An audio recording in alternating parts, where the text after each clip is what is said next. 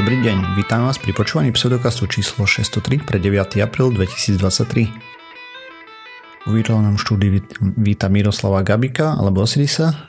Čau. Jakuba Rafajdusa alebo Kupka. Ahojte. A ja som Radoslav Vlasatý alebo Martyr. Čaute. Sme podcast do vedia skepticizme, vede sa nevedeme profesionálne, takže ak nájdete nejaké nezrovnalosti, nepresnosti, píšte na kontakt náš pseudokaz.sk a my sa doplníme o, alebo opravíme v jednom z nasledujúcich dielov. Ako napríklad ja som volal naposledy tú hubu hubou a v skutočnosti je to kvasinka alebo možno pleseň, ale kvasinka na 100%. Takže tak. Tak je toto ten istý, jak sa to volá, okruh. Hej, spada to na tú istú vetvu v tom strome živočišnom. Hej, hej. Živočišnom? Ja životnom. Len má to trošku iné prejavy, hej, takže... Martyr, ty budeš vedieť, už ste pokladali podlahu v byte? Áno. A, a máš plávačku?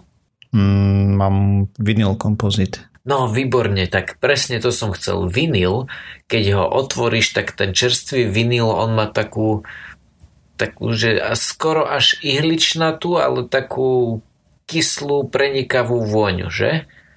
Neviem. OK, dobre, no tak má, hej, keby... Asi keby to závisí od toho, že pýtal. aký kupuješ a podobne, vieš. Jo, je, je to kľudne možné, ale proste taká tá hnusná, chemická, tak poloihličná to polokyslá vôňa a, a až chuť proste, keď to zacítiš. Mm, vôbec nie, určite. Aspoň nie ten náš. Váš možno nie. Tie, ktoré som cítil ja, tak áno. Mm-hmm. A každopádne snažím sa k tým dostať k tomu, že som prvýkrát vyskúšal Fernet a, a presne takto chutí. OK. Jedna z 10 neodporúčam. No vidíš. Dobre. To, to bolo toľko k mojim zážitkom. Čo vy tento týždeň? Ja som, ja som ochorel, takže ho veľa asi nenarozprávam. Mm-hmm. Chytené Čo si chytil, vieš aspoň? Hej, bacil. Ale vírus, baktériu. To nemám ako vedieť. Bo robím z domu, nikde nemusím chodiť, takže proste pokračujem v tom istom, čo som robil doteraz. Sedím doma a nikam nechodím. Ja, že si nebol ani lekára, hej, zatiaľ ešte. Nie, a k čomu?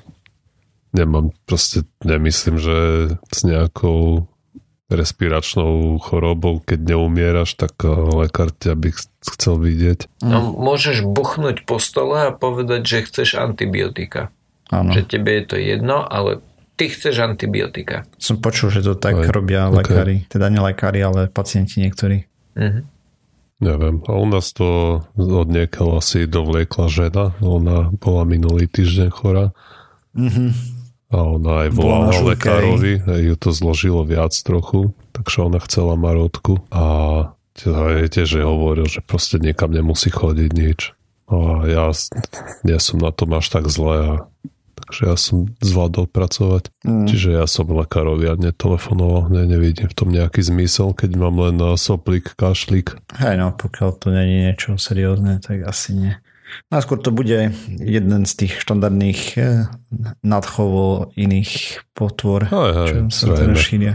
Mne dokonca decka na kružku povedali, že majú teraz nejaké chrypkové prázdniny. Mm-hmm. Ale je možné, že si vymýšľali. To neviem.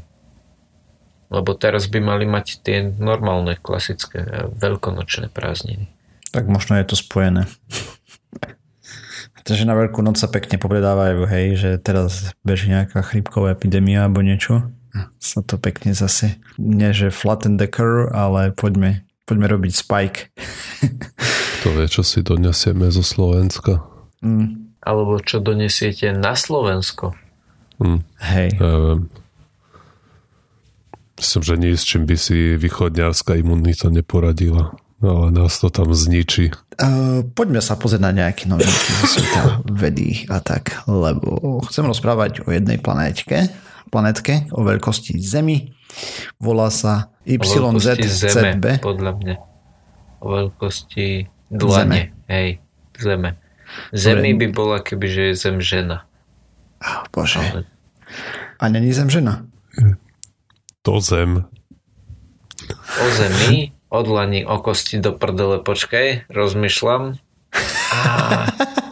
No, tak čo je to všetko? Dobre, Máš, dôležité je to, že to nie je dôležité je, že to nie je o žene, čiže o zeme, ale je to o zemi, takže jedno, či je to dlaň alebo kosť. Podľa čoho? To mačky. No dobre, zostaneme pri tom, že Proste o, povedz o Zemi a, a zvyšok si ja budem musieť nejak doštudovať. Dobre, takže ešte raz. A budeme sa baviť o planétke, ktorá je o veľkosti Zeme. Volá sa YZCB, obieha červeného dvarfa, ktorý je iba 12 svetelných rokov ďaleko. Trpazlíka, áno, ďakujem všetko prekladám a proste niektoré slova mi proste ujdu, že ich treba toto, preložiť. Toto práve neviem. Ja som sa tiež s tým uh, stretol v niečom, čo budem dnes rozprávať. Kedy to už prekladať a kedy ešte nie? Asi stále, keď je slovenský preklad. No nič. A planéta má hmotnosť 0,75 plus minus 0,13 uh, ako naša planéta Zem, hej. Takže takmer je jedna k jednej, no není, lebo je to trošku. Radius je ale neznámy, aspoň to, čo som ja pozeral, tak nenašli, aký má priemer, ani polomer, ani nič, ale obežná doba je iba niečo okolo 1,9 dňa okolo Slnka. To znamená, že obieha veľmi, veľmi blízko a to veľmi, veľmi blízko je 0,0156 astronomické jednotky. Taký Merkur je 0,4, hej, takže 40 násobne ďalej. No. no a vieme niečo o povrchovej teplote a takýchto veciach? Počkaj, nie, o tom som vôbec nechcel rozprávať ani. Takže ak... Ale určite sú tam veľmi teplé. No to ma práve zaujímalo, že keď sa hovorí, aha, ty si hovoril o Merkúri, lebo aj Venuša je relatívne blízko a že tam je také strašné teplo práve kvôli tej atmosfére, ktorú má, tak ma zaujímalo, že ak by sme vedeli o atmosfére, ktorú má toto, že aj keď je to bližšie, takže či je tam nejaký extrémny rozdiel v tých teplotách. Neviem o atmosfére nič, pokiaľ viem, mm. ale ani o teplote aspoň som nenašiel. No ale prečo je to mhm. zaujímavé? Samozrejme, tým, že je tak blízko do ťa planéta, tak tam musí byť mega teplúčko, hej, však to je proste hneď vedľa žiarovky. A Prečo je zaujímavá je, lebo že odtiaľ práve z tej planéty prichádzajú pravidelné radiové signály pomerne silné. No a výskumníci veria, že radiosignál je výsledkom obehu planéty okolo Slnka a hypotéza je, že tá planéta má magnetické pole.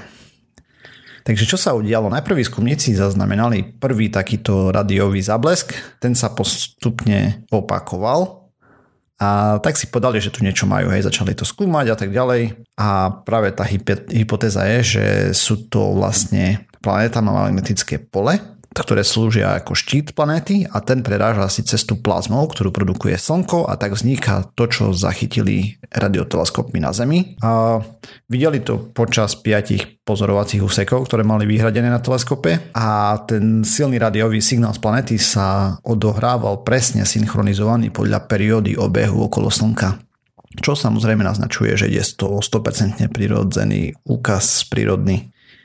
E, nič umelé tam na tom nebude najskôr a tak ďalej. No a zatiaľ to vyzerá na prvú kamennú planétu o veľkosti Zeme, ktorá by mala magnetické pole a obieha inú hviezdu. Hej. Žiadnu ďalšiu sme takú doposiaľ nevideli. Ale ešte, ako to hovorili v štúdii, je stále príliš skoro na to, aby sme vylúčili iné možnosti. Mm, takže budú ďalšie pozorovania a ak aj ďalej potvrdia, vlastne tieto ich sa hypotézy ešte zatiaľ, akože štúdia už vyšla, bola peer review a tak, ale a oni to tam sami tvrdia, že proste treba ešte, ešte trošku poškudovať po tej planétke, to znamená zbierať ďalšie data a na 100% potvrdiť, že má magnetické pole.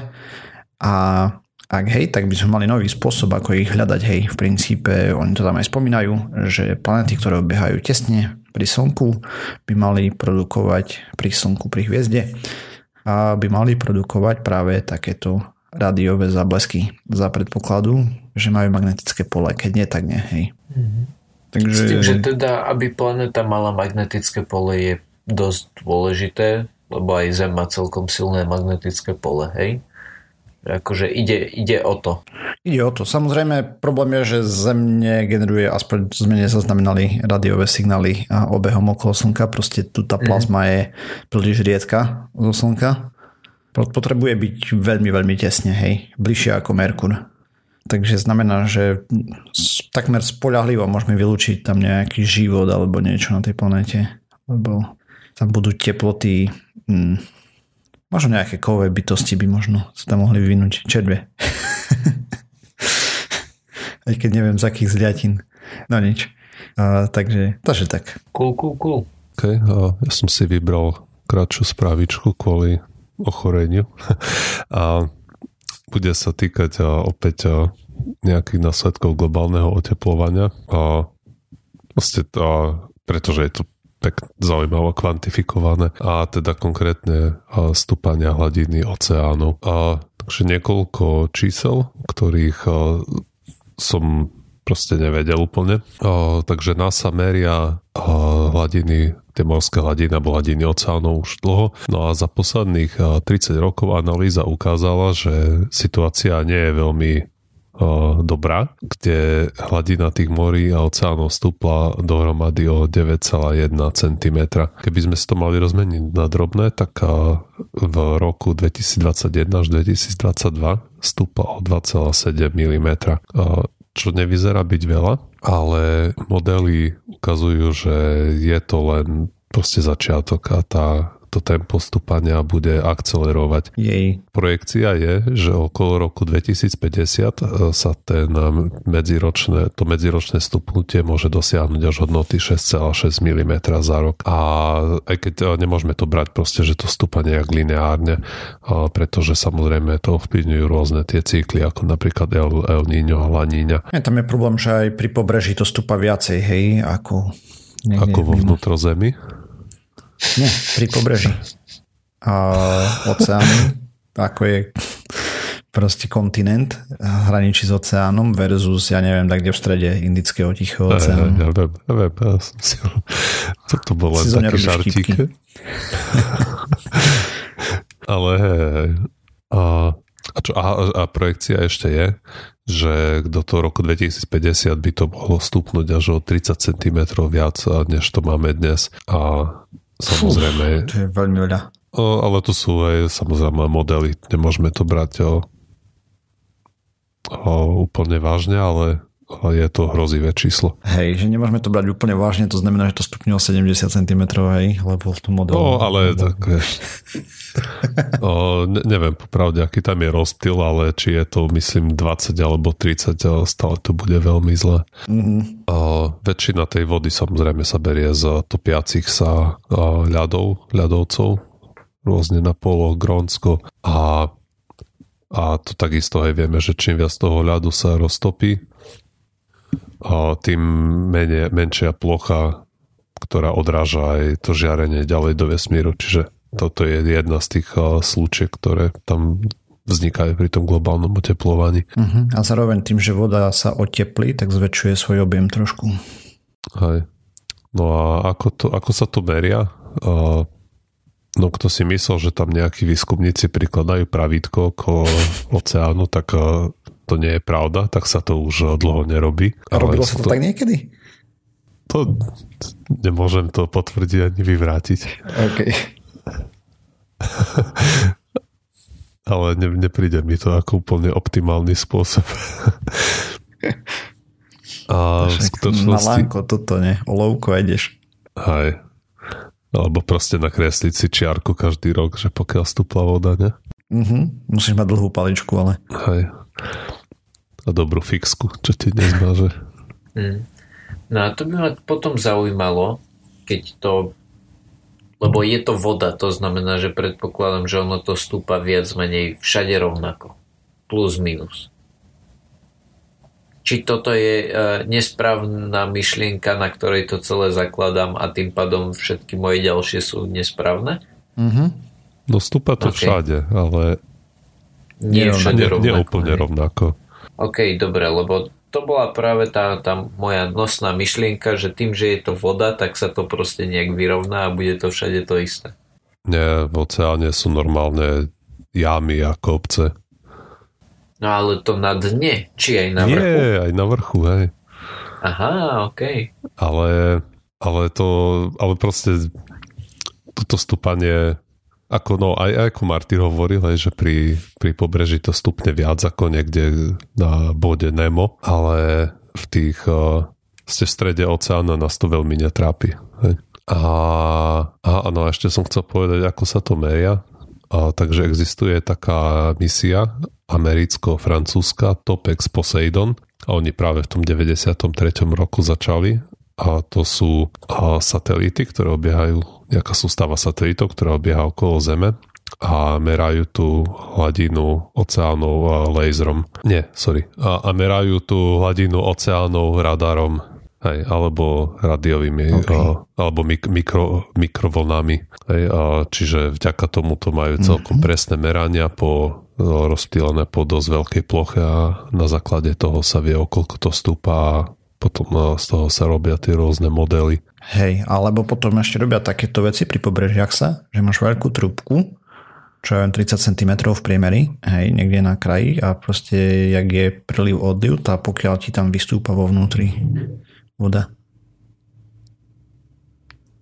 To je tiež jeden zo spôsobov. Aj taký lokálny. Mhm, ale samozrejme. No ale pre praktické príčiny samozrejme to je to, čo zaujíma nejaké to mesto alebo dedinu, je, ktorá je tam na pobreží. Jo, jo. Dobre, ale inak to, to je všetko. Dobre. Fakt a fikcia sa vracia. A po dlhšej prestávke sa mi opäť nazbieralo viacero správ, ktoré sa nehodia na samostatnú tému, ale môžem vás s nimi potrapiť. Takže budete mať tri výroky, Áno alebo nie, teda fakt alebo fikcia. Výrok číslo 1 je, výskum ukázal, že voda sa pri nízkych teplotách oddeluje na dve rôzne kvapaliny. Martyr.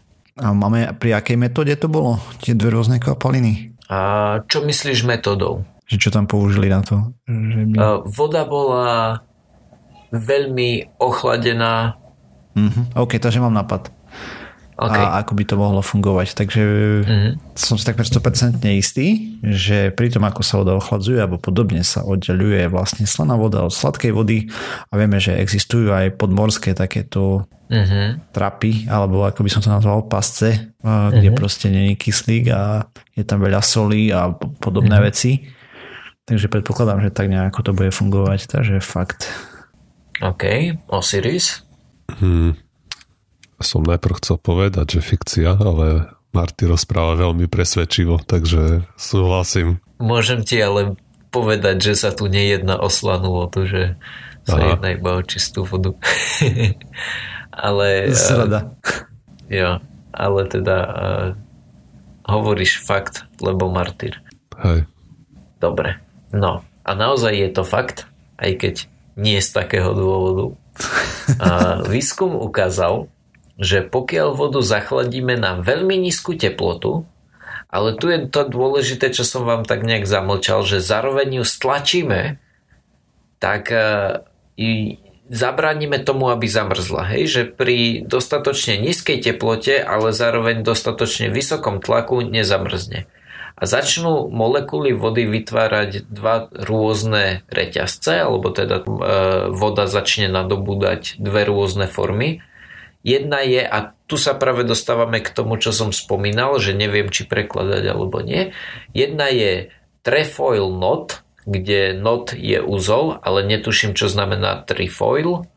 V článku to ale opísali, že tie molekuly vody sa vyformujú do takého ako keby praclíku.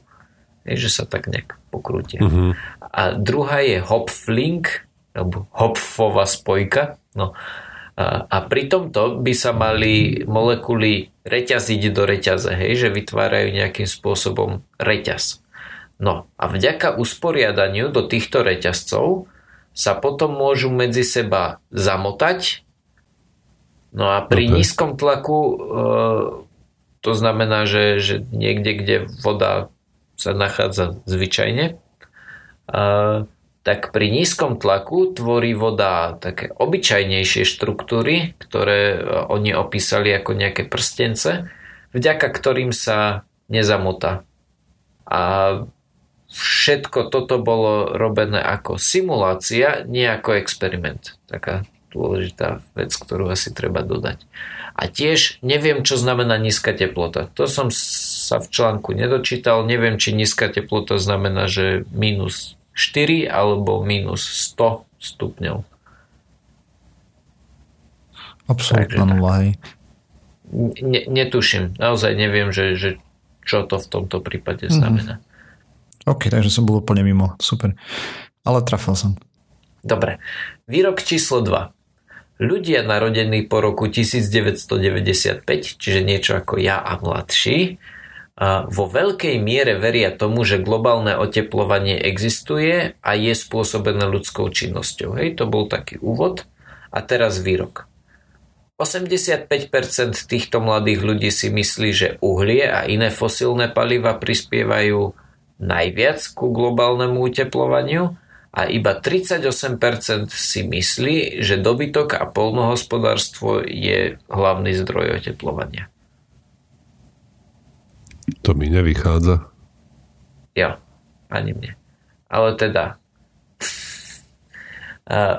prvá možnosť je taká, že, že až 85% si ich myslí, že uhlie je hlavný strojca globálneho oteplovania a potom druhý výrok, alebo teda tá druhá časť výroku je, že 38% si myslí, že dobytok a polnohospodárstvo je hlavný zdroj oteplovania. Stále to nevychádza. Ja mám identifikovať, ktorý z tých dvoch je zlý? Máš si...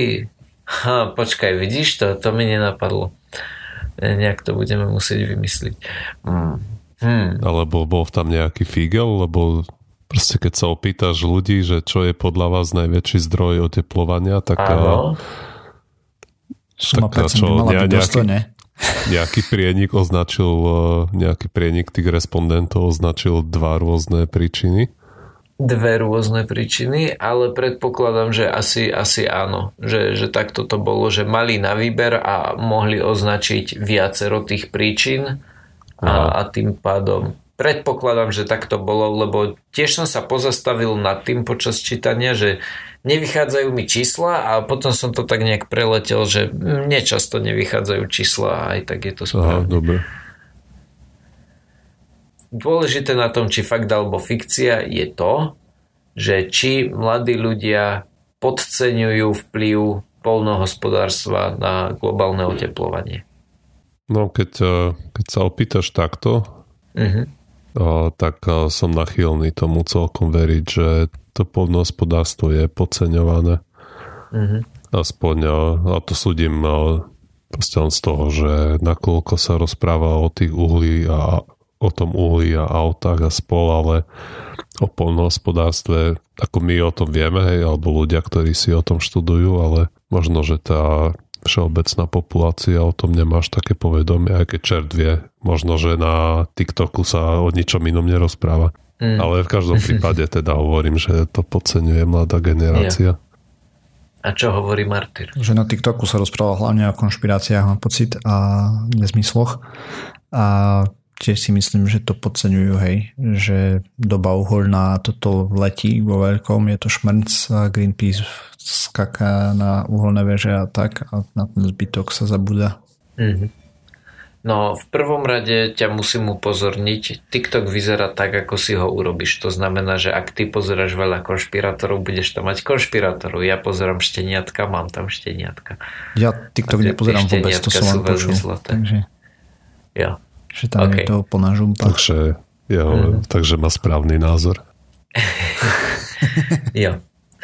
A každopádne je to fakt a to aj napriek tomu, že na výrobu mesa a iných živočíšnych produktov ide až štvrtina všetkých emisí a OSN dokonca odhaduje, že až 90% odlesnenia má na svedomí polnohospodárstvo a tieto pridružené záležitosti, tak bude to pravdepodobne tak. Oni tu e, v štúdii neodôvodňujú, že, že prečo si myslia, že to tak je, ale áno, som nachylný veriť práve tým dôvodom, ktoré ste uviedli, že o tom uhli a fosílnych palivách počujeme neustále. Ej, ono to viac menej aj tak akože v tých dôvodoch, ktoré idú percentuálne, tak sú také, že od najviac mediálne známych až po najmenej mediálne známe. Hej? Že mm, úplne top najviac je to, sú tie fosílne paliva, potom je strata biodiverzity, ktorá má iba 59%, potom sú e, odpady, plasty, e, plitvanie jedlom, potom sú veci ako že ten lifestyle, hej, že e, nerecykluješ dostatočne asi, predpokladám, že to ty mysleli. Chodíš na drahé po... dovolenky. Jo, presne tak, áno, lietaš lietadlom a tak ďalej. Potom tra- transport, potom ťažký priemysel, hej, predpokladám, že to ty mysleli. A, a nakoniec, iba, alebo teda nie nakoniec, iba 45% si myslí, že to má na svedomí to, že nám rastie populácia, hej, že stále viac ľudí a končí to na konci iba tých 38% eh, si myslí, že je to kvôli zvieratám a, a polnohospodárstvu a jedeniu mesa a takýmto záležitostiam. Čo tak celkom koreluje s tým, že, že ako veľmi o tom počúvaš v správach, teda v rôznych médiách. Mm-hmm. Dobre. No a výrok číslo 3. Dospelí ľudia, ktorí sa nezaočkovali, sú lepší vodiči ako tí, ktorí sa zaočkovať dali.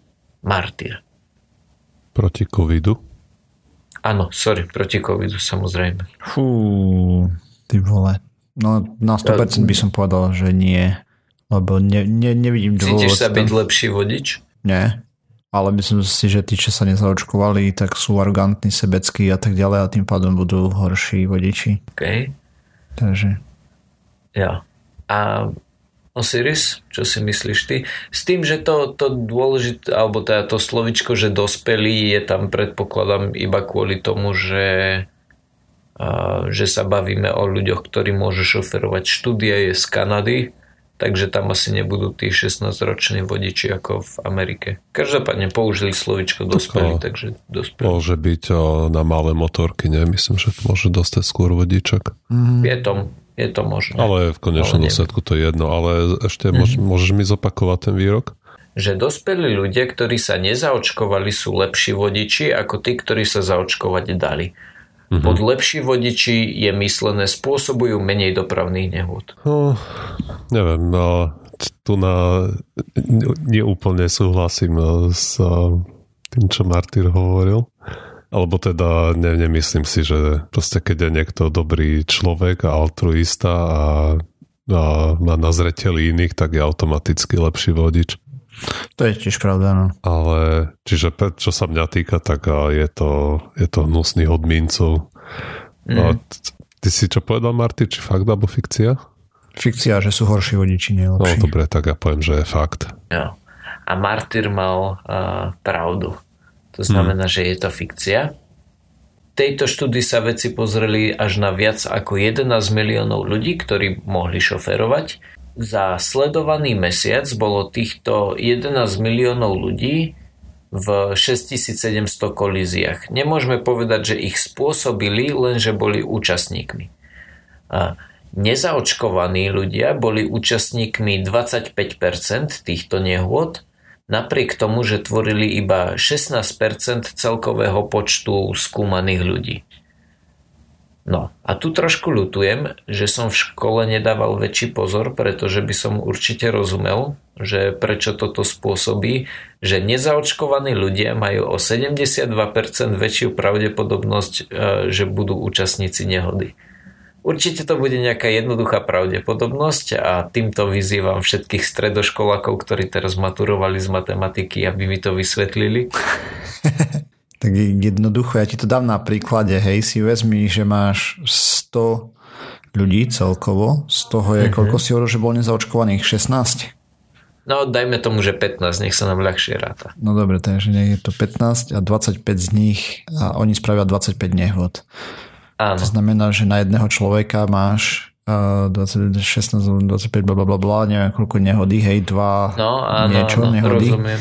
Aha. Necelých. Nie, 1,5. 1,5 nehodí, dobre.